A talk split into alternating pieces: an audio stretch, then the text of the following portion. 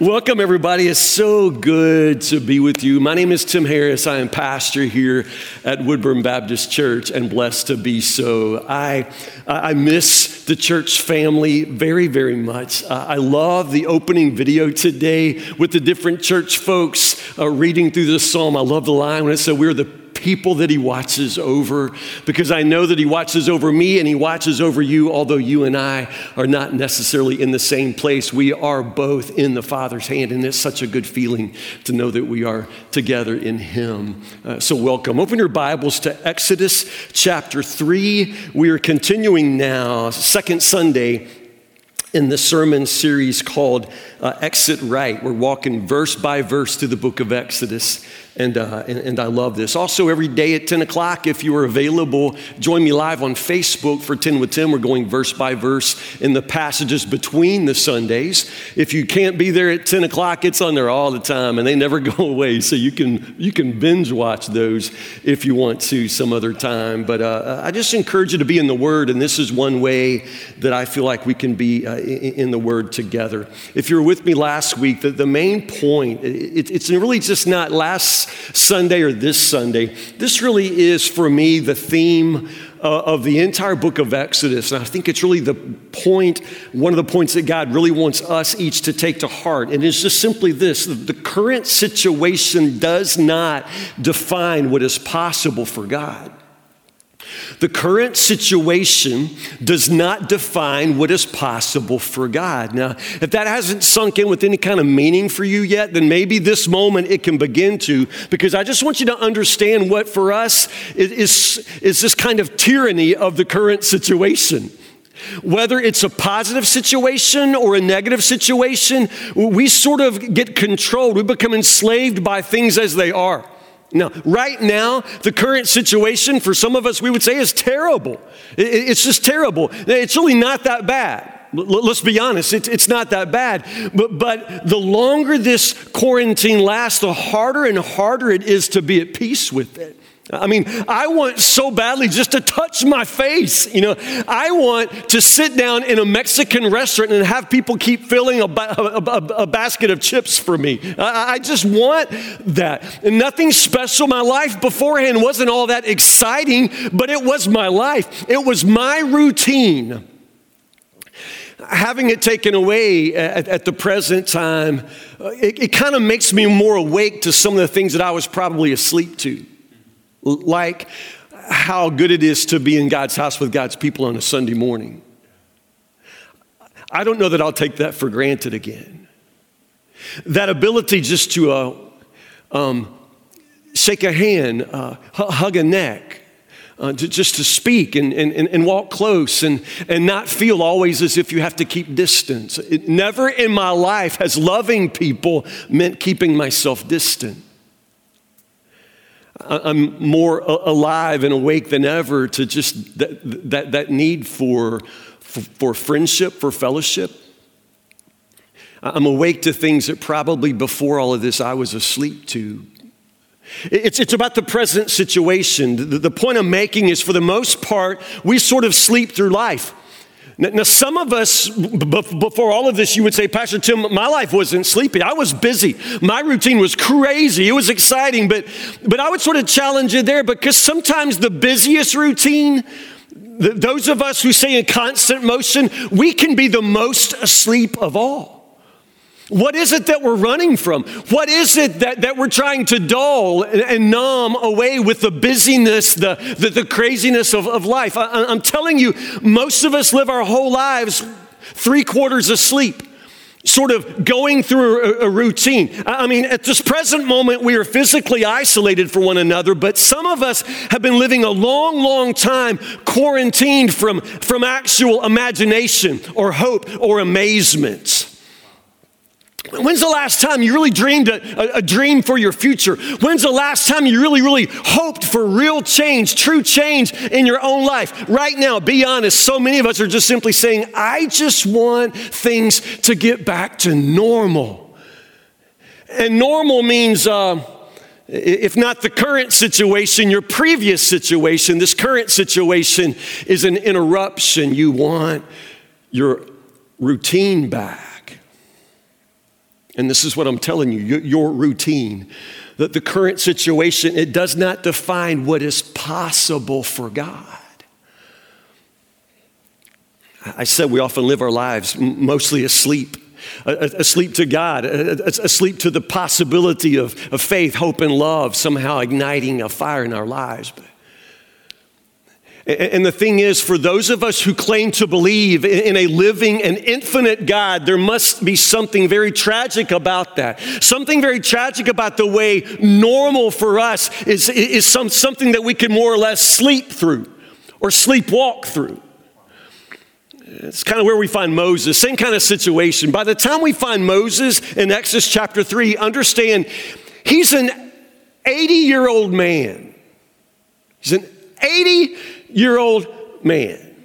And while he's got some amazing stories to tell his grandchildren about the old days, you know, when he was in Egypt, the old days, when he was a prince of Egypt in the, in the palace of Pharaoh, the old days, you know, when he, when he killed an Egyptian, I mean, he's got stories for the grandkids, but he hadn't had a new story in a long time. By the time we find Moses in Exodus chapter 3, he is settled in to a situation that he has probably long since quit dreaming that it was going to be different. I mean, he's 80 settled in. He is now living a nothing special life in the middle of no place special. But I remind you, the current situation does not define what is possible for God, and Moses is about to find that out. Exodus chapter 3, verse 1. Let's just read the story. Some of you know this passage, some of you don't. This is so good. It can happen to you too if you listen. Exodus chapter 3, verse 1.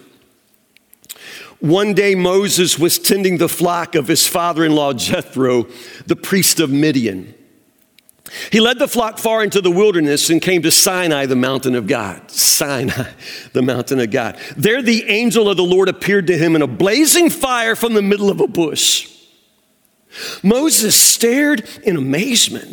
Though the bush was engulfed in flames, it didn't burn up. This is amazing, Moses said to himself. Why isn't that bush burning up? I must go see it. When the, when the Lord saw Moses coming to take a closer look, God called to him from the middle of the bush Moses, Moses. Here I am, Moses replied. Do not come any closer, the Lord warned. Take off your sandals, for you are standing you are standing on holy ground. I am the God of your father, the God of Abraham, the God of Isaac, the God of Jacob. When, when Moses heard this, he covered his face because he was afraid to look at God. Then the Lord told him, I have certainly seen the oppression of my people in Egypt. I have heard their cries of distress because of their harsh slave drivers. Yes, I know their suffering.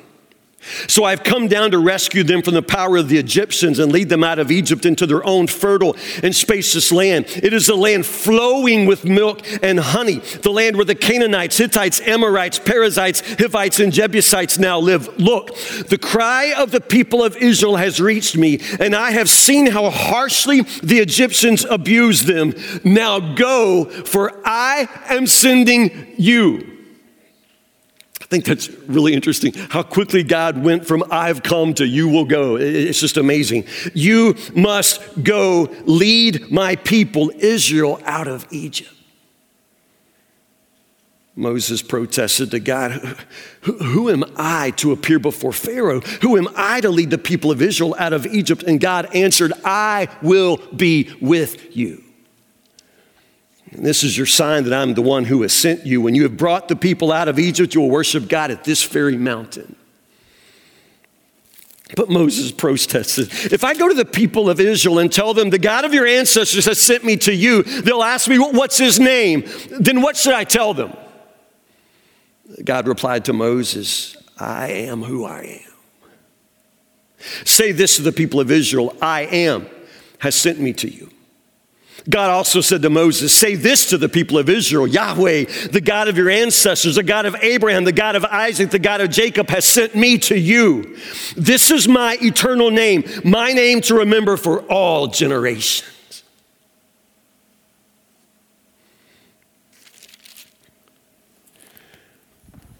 where were you August 21st, 2017? You remember? If you were in Kentucky, I'm pretty sure I can tell you where you were. You were outside about 125. We all went outside. Why? Total solar eclipse. It was a big deal. They say that hotels, you know, in, in, around this area, in Hopkinsville, places like that, people from around the world were booking hotels years ago just to be in Kentucky in, in August 21st, 2017 at 125 to, to see the total solar eclipse. It's one of those things that, that you only see, you know, once in your lifetime if you ever get to see something like that. And it truly was amazing. Now, they say that prior to 2017, the, the, last time Kentucky was able to see a total eclipse was something like 1869. Now, I do believe there's another one that we're going to get to see in Kentucky, maybe 2024. I might be wrong. I'm really not an eclipseologist. But I think after that, the next one in Kentucky will be like, like the year 2154 which is approximately when this quarantine is going to end. So, so you know, we'll all be outside for it. No, uh, I'm joking. That eclipse was amazing. Did you see that? Man, I mean, it was kind of a work day, so those of us who were working were, were, working, but also planning on a long lunch break to be outside at 125. I mean, everybody wanted to be outside. I mean, we got snacks. Man, I made a playlist on Spotify. Man, I tell you, we put a blanket out in the yard. It was an amazing thing. And then honestly, just to, to feel it getting closer and, and to watch that, you know, shadow just start to come across the sun, it was amazing. It was terrific. And I was lying on my back, you know, with the goggles so you don't get blinded by staring into the sun. And then in that moment when the shadow of the moon completely covered the sun, do you remember what that looked like? I mean, at that point, you could take off your goggles, right? And everything looked different. I mean, everything just sort of floated in this silvery light that I've never seen anything like. And it was just so magnificent. I mean, I felt lucky to be alive. And, and then the moon shadow began to cross, and the sun began to return to its, its blazing normal self, and the eclipse was over. But I will never forget that. I mean, I've never seen anything like that. Well, I say I've never seen anything like it, but but the other morning, uh, I, I got up about 5:45. I was going to do my long run out Ming Road, which, which is what I do. And I, I, was running straight into the, to the rising sun. Uh, we've had a lot of rain, and so there's a section there right in the curve where there is water standing, two giant lakes of water on both sides of the road. And I was coming right through there, and that water was smooth as glass, and there were ducks on that water. That water had not a ripple, but the ducks were just sliding across it like butter on a hot stove. It was beautiful. The sky itself was purple. I mean, completely purple with these streaks of crimson, and the color would flash between the water and the sky. It was the most amazing thing I've ever seen. I felt lucky to be alive.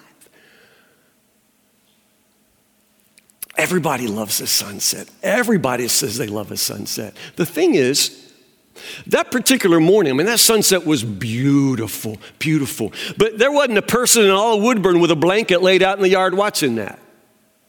You understand that? I mean, everybody says they love a, sunrise, and I'm telling you, that sunrise was glorious. It was glorious. But, but the thing is, it's glorious like that a whole lot of mornings. If it's not cloudy, you never know what kind of light and color show that the sun's gonna put on every single day. But that's the point. It happens every single day. Total eclipse happens maybe once in your lifetime, so you put a blanket out, you get snacks, you make a playlist. I mean, you're not gonna miss that. But if something happens every day, I mean, if you just live with it, no matter how glorious, no matter how beautiful, no matter much how, how much you say you love it, it's just amazing what we can get used to. What you can get used to. And, and, and so we, we sleep through life. Uh, uh, honestly, when's the last time you were amazed? When's the last time you noticed the beauty of everything God has made? When's the last time you were absolutely flattened by His majestic presence? You just live. Right now, most of us just want life to get back to normal, back to a routine, sitting in a Mexican restaurant, eating chips and salsa, and just, you know, get on with our life because that's all we want from life routine. We don't really want a lot of excitement. We can actually live without beauty and astonishment. We just want normal. What's wrong with us? That cannot be the way that we should live when we say that we worship a living and infinite God. You know, children aren't like that. Some of you right now are like locked down with children, and, and, and they will drive you crazy because of the questions and the excitement. You see, they haven't yet learned how not to be excited about everything. Like, you just want to get out of the house right now. And so, like, you get all dressed up to walk to the mailbox. And right now, a trip to the mailbox with your toddler can take like two hours. Because your toddler is gonna wanna climb every tree. Your toddler is gonna wanna notice every single bug, every crack, every blade of grass, every flower, every, every dandelion. I mean, your toddler still thinks that the world is new. Your toddler still thinks that the world is exciting. What happened to you? When did you stop being amazed? When did you stop being astonished? When did you begin to think that the, that the life that God has given you is a life of nothing special? When did you forget to be lost in wonder and praise? Here's the thing in the spiritual life, God's first task is to get your attention. Always. He's just got to get your attention. I mean, right now, to get one of us to look up from our lives, it's, uh, it, it, it takes a miracle. God's first task is just to get you to pay attention. Moses himself, Moses himself was born in Egypt to a family of slaves in a day when Pharaoh was killing all of the baby boys. You, know the story. Moses' mother, an amazing woman of God, she did the only thing she could do. She could not stop Pharaoh, but she could make a basket. So she made a, a basket and she released her beautiful baby boy in, into the water of the Nile River in that basket, simply trusting. And you, you know how Pharaoh's own daughter, the princess of Egypt, she's the one who took Moses out of the water. She's the one who named him. She's the one who adopted Moses into her family. So from that point on, Moses was, was Egyptian, a, a, a prince of Egypt, you could say. There's a long, long period of time when that was just his life. We don't know a lot about the first 40 years of his life. We just don't know.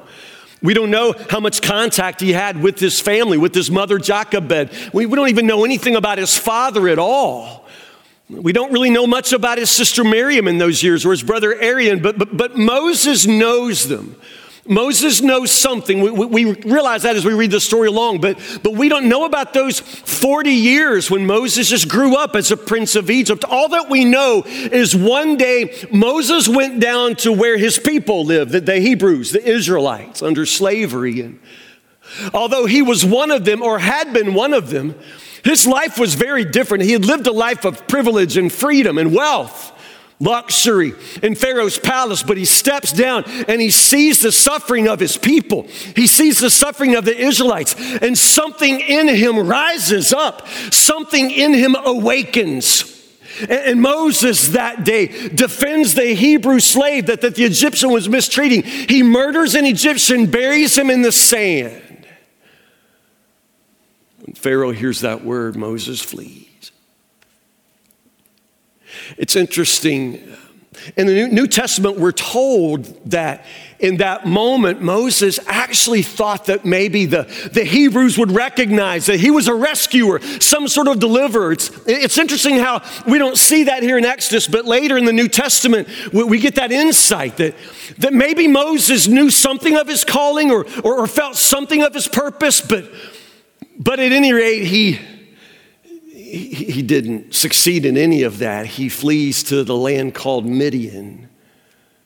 And I mean, that's nowhere. And they got no internet there. They got no hope. I mean, they got nothing in Midian. And so he sits down at the well, as the story goes, and meets a group of sisters and defends them from some, you know, bad guys. And if, if you know the story, the sisters go home talking about this Egyptian.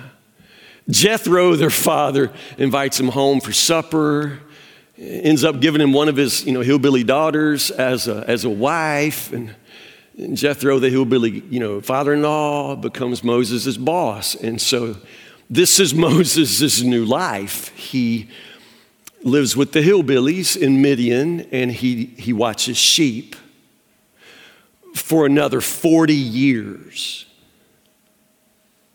I mean, Nothing. nothing special about it. I mean, nothing to report. I, I mean, in, in, the scripture, the way we sum all that up is just in verse 23 when it says years passed. I mean, nothing to report. Years passed.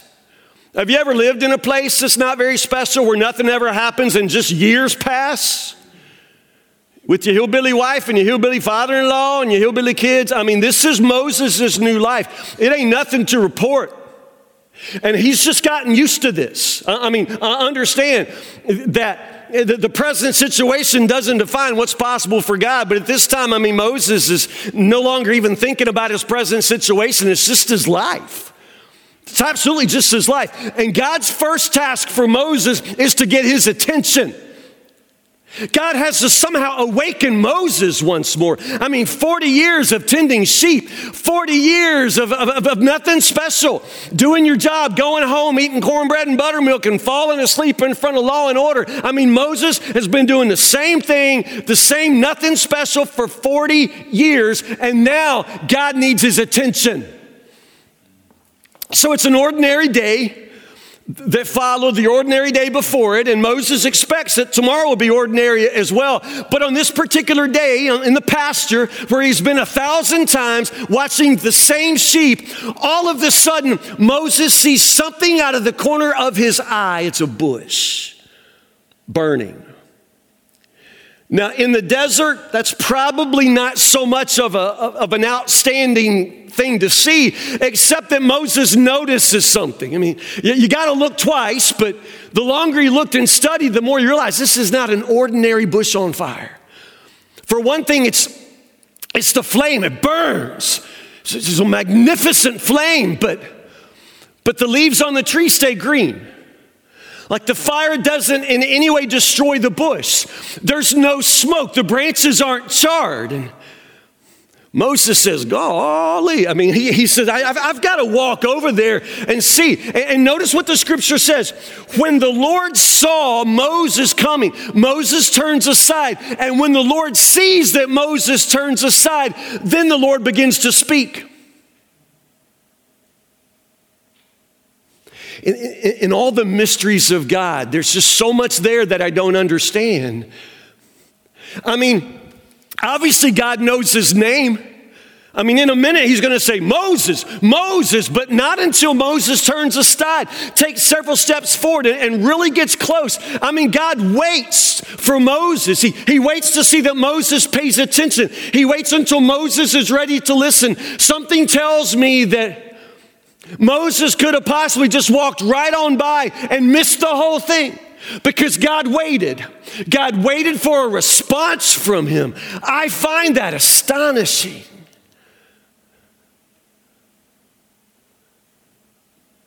I just wonder how many burning bushes I've walked past. I wonder how many moments of my life when God had a word for me, but I would not turn aside and walked right past it. Can I, can I just stop preaching and, and talk? When, before all of this started, my prayer for our church was that God would give us supernatural unity. Was my prayer. And somehow, the answer to that prayer is two months of separation.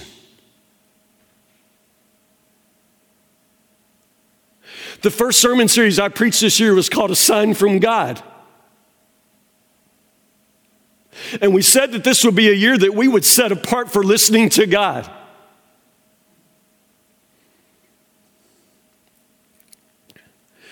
Something tells me that God is speaking.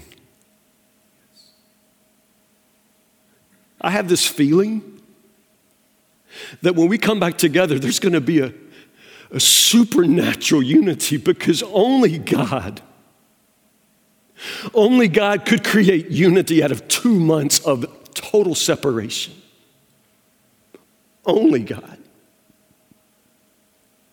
And something tells me that right now, this, this collapse of everything we've always depended on, our routine, this collapse of our finances, this, this collapse of all the systems of, of government and functions, the, the collapse of everything that we've always called normal. Just something tells me that, that, that this is meant to make us turn aside, to, to make us look up from our lives. I think God wants to say something. But here's the thing about God He, he doesn't typically shout. He doesn't raise his voice. He's not yelling, Moses, from across the wilderness. That's not how God speaks. He could. Instead, he just sets something on fire.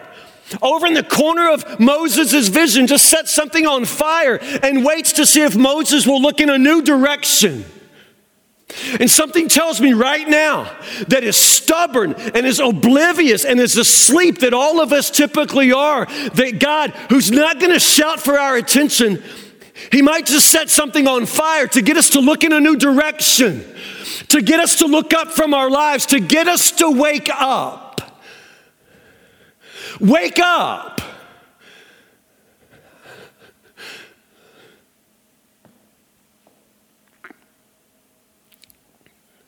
So Moses sees this bush that is a flame, but it's, it's not really burning, there's no smoke. He comes aside, and when the Lord sees, when the Lord sees that Moses is paying attention, then he speaks, calls him by name. No introductions are necessary. Moses, Moses, Moses says, Here I am. Take off your shoes. The ground you're standing on is holy. I said that we need to wake up. So, so, let's just walk through this passage real quickly and talk about four things. Four things we need to wake up to, okay? The very first thing, you must awaken to God's presence. Moses, Moses, here I am. Take off your sandals. The ground you're standing on is holy. It's, it's holy. Now, if you're Moses, I mean, you're going to do what, what he says because, I mean, God has Moses' attention and he recognizes, man, I mean, this, this place is holy. But understand, was it holy yesterday? Because Moses was there yesterday. I mean, Moses was there yesterday. Like, there's still like a Mountain Dew can and a little, you know, couple of Viennese sausages from his lunch yesterday. I mean, Moses was here yesterday. He's been tending the same sheep in the same pasture for 40 years. Was it holy yesterday and the day before? Because all of those days, nothing ever happened. No bushes ever burst into flame. Well, was it holy then?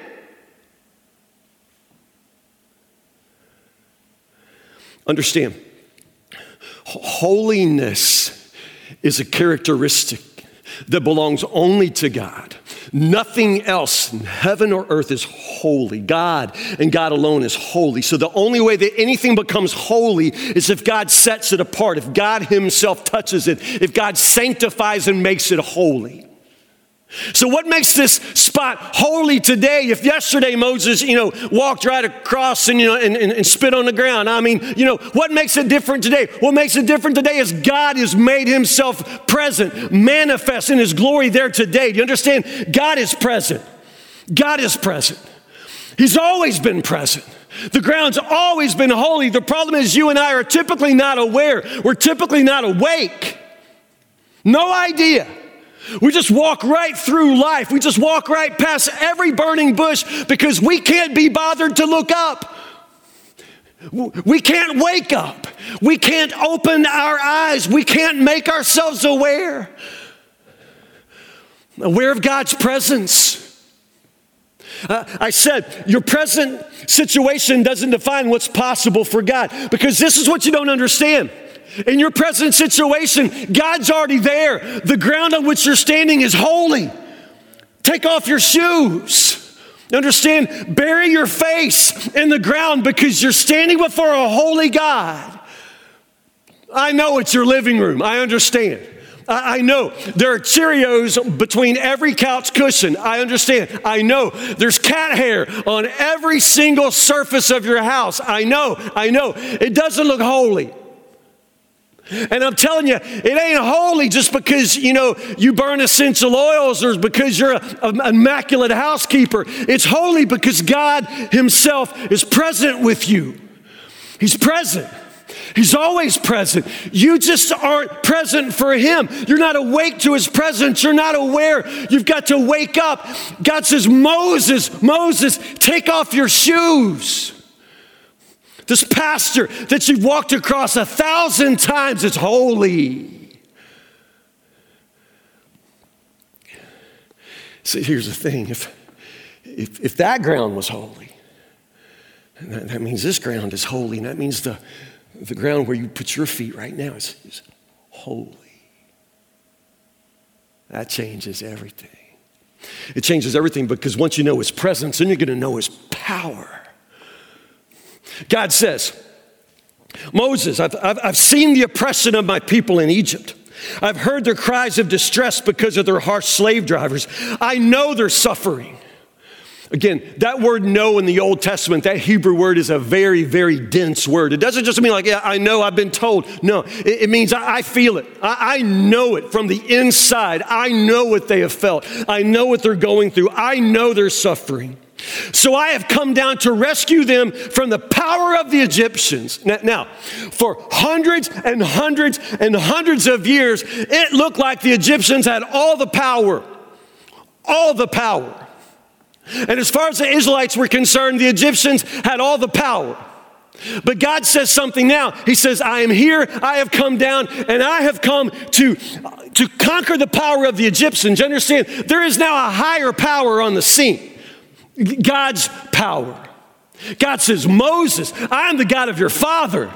You know, interestingly, we don't know anything about Moses' father except that he was from the, the, the tribe of Levi, a, a, priestly tribe. And here, God says, I, I was the God of, of, your father. So Moses' father must have been a, a good God fearing man. I was the God of your father. I'm the God of Abraham and, and Isaac and, and his father and his father and his father's father. You understand? God is just saying, I, I, I am I, am who I am, and I've always been. It's just God's way of flattening Moses with his greatness. The continuity of his glory through all the generations, the, the eternal nature of the Holy One. I am the God of Abraham and Isaac and Jacob. I'm the God of your father. And I have come. I have come to rescue my people from the power of the Egyptians. You understand God's power? You've got to wake up to it. Because this whole time, you've just been living your life out of your weakness. You've been living your life out of what you could accomplish, out of what you could do. And can we just tell the truth here? You haven't been able to do that much. I mean, I know, I know. You could compare yourself to some of your neighbors, and you're thinking that you've done very, very well for yourself. But I'm just telling you, what you can do for yourself is nothing, nothing compared to what God could do through you if you would awaken to his power. Don't you understand? There is nothing impossible for this God. Wake up to his power, wake up to his purpose. This whole time, Moses has never achieved anything that it seemed like he was capable of. I mean, at one time, he lived with all of the wealth and luxury of the, uh, of the pharaohs of Egypt. You imagine that? And then there was the moment when Moses himself seems to think he's going to rescue the people of Israel. He seems to think he's going to do it by his own might. He murders one Egyptian, and then he realizes, oh, shoot. Now, 40 years later, 40 years of nothing, you recognize that at this point Moses must be thinking that all of his chances are gone. Did I mention that he's 80? Did I mention that when the bush caught on fire, his top dentures fell right out into the sand? Did I tell you he's 80? At the age of 80, it seems a little bit late to be looking for a career change. A little bit late to, you know, be packing up the family and, and moving off, you know, into ministry. But that's exactly what Moses is about to do because he's about to wake up to God's purpose. I love how this works. I just love how God speaks. God uses all this I language. I've heard my people's cries. I know they're suffering. I've, I've come down to, to, to lead them out of Egypt into a land flowing with milk and, and honey.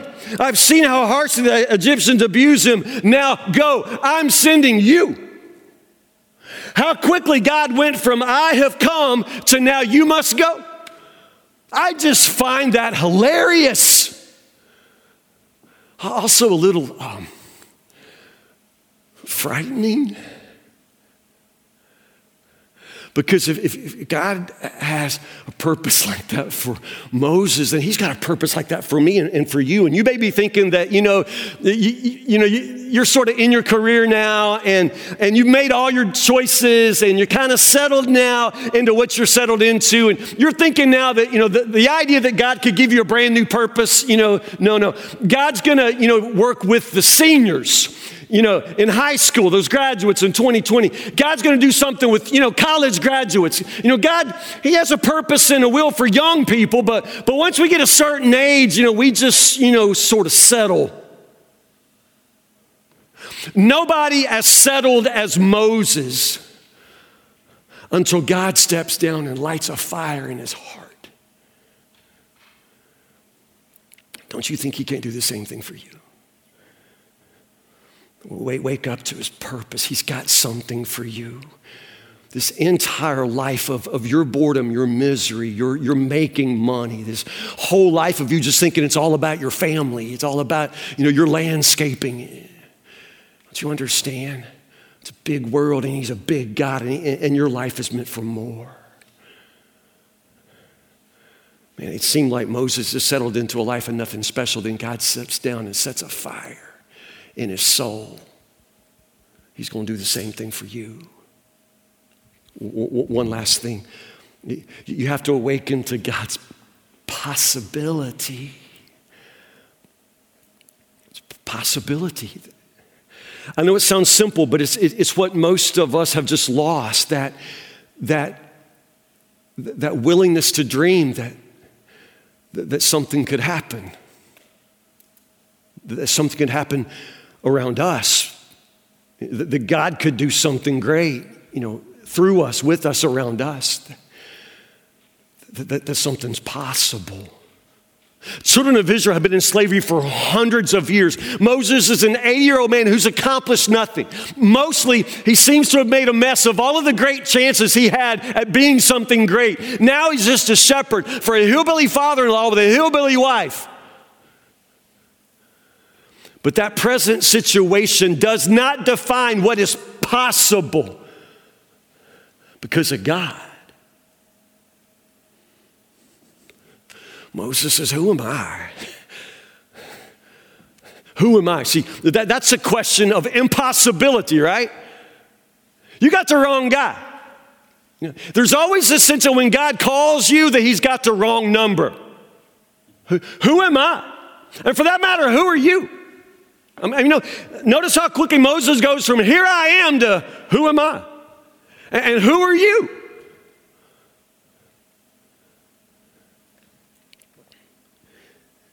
Interestingly, what God says next, I, I don't even know if it's an answer. When Moses says, Who am I? God just says, I'll be with you. I, I will be with you. Which I don't have time to preach this, but just understand that no matter what your question is, God doesn't just give you like facts. He doesn't just give you a logical answer. To all of your deepest questions, the answer God gives you is Himself. When you say, God, why is this happening? I, I, I will be with you. God, where are you? I, I am going to be with you. God, who am I? I, I will be with you. I mean, the answer to your questions is always God's self. And then God says, I'm going to give you a sign. And this is, you know, is this really a sign? I mean, I, I, I know God knows how signs work, but, but this is like, you know, I'm going to give you a sign. And the sign is when this whole thing is over. It's like, how is that a sign? It's a future oriented sign. When all this is over, you and me are going to meet right back here at this spot, and then I'm going to let you tell me I told you so. I mean, that's what it says.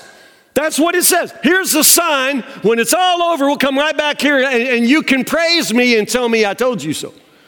That's the sign. It's a future oriented sign. In other words, for all of God's presence and all of God's power and all of his purpose, God doesn't take the risk out of that present obedience. Moses still has to step out.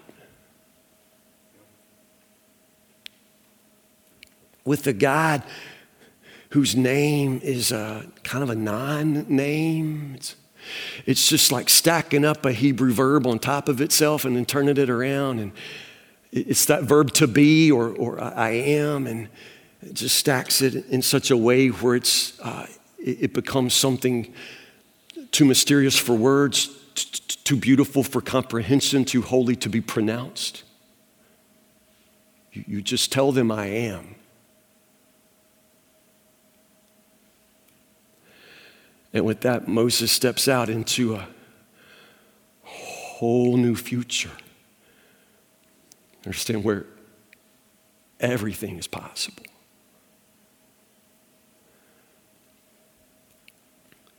Right now, it seems like everything's not possible with you because you need to wake up. You need to open your eyes. You need to look up from your life. You need to stop wishing that everything could get back to how it was and start asking God how it's going to be. Because it doesn't have to be anything like it was. You're stepping into a future where, where God calls you from the future stepping into a place where God already is. Already, He has flattened this place with His holiness. Already, He has overwhelmed this place with His power. Already, He has put deep in your heart this purpose that calls you, calls you to desire something more than just this life of nothing special. And He reminds you that with Him, everything is possible. But you have to wake up. You have to pay attention. You've got to turn aside.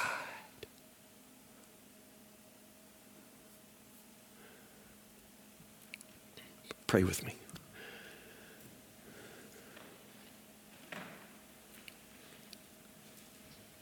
God, it is just so easy to live a life of routine. It's just so easy to settle into a life where nothing happens because that makes us feel in control.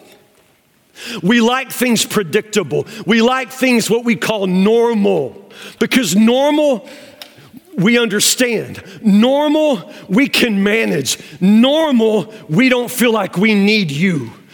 If it's normal, Lord, we don't have to fall on our faces in the presence of holiness. If it's normal, we don't have to feel overwhelmed by power that bids us to do more. If it's normal, oh God, we don't have to wonder what the purpose is. If it's normal, Lord, we no longer have to wonder if anything new is possible. Oh God, set something on fire in our hearts so that we no longer crave normal Set something on fire in our hearts, Lord, so that we would long to be in your presence, so that we would long to live with your power, so that we would long to accomplish your purpose, so that we could live in such a way where we could know and we could pray and we could truly believe that with you all things are possible. Open our eyes Turn us aside. Set something on fire, Lord God, that we might know and understand that you, O oh Lord, are holy, that you, O oh Lord, are with us And because you are with us, we have purpose, and all things are possible. Teach us, Lord, to dream new dreams. Teach us, Lord, to look for new vision. Teach us, Lord, how to stand amazed in your presence because of Jesus, in whose name we pray. Amen.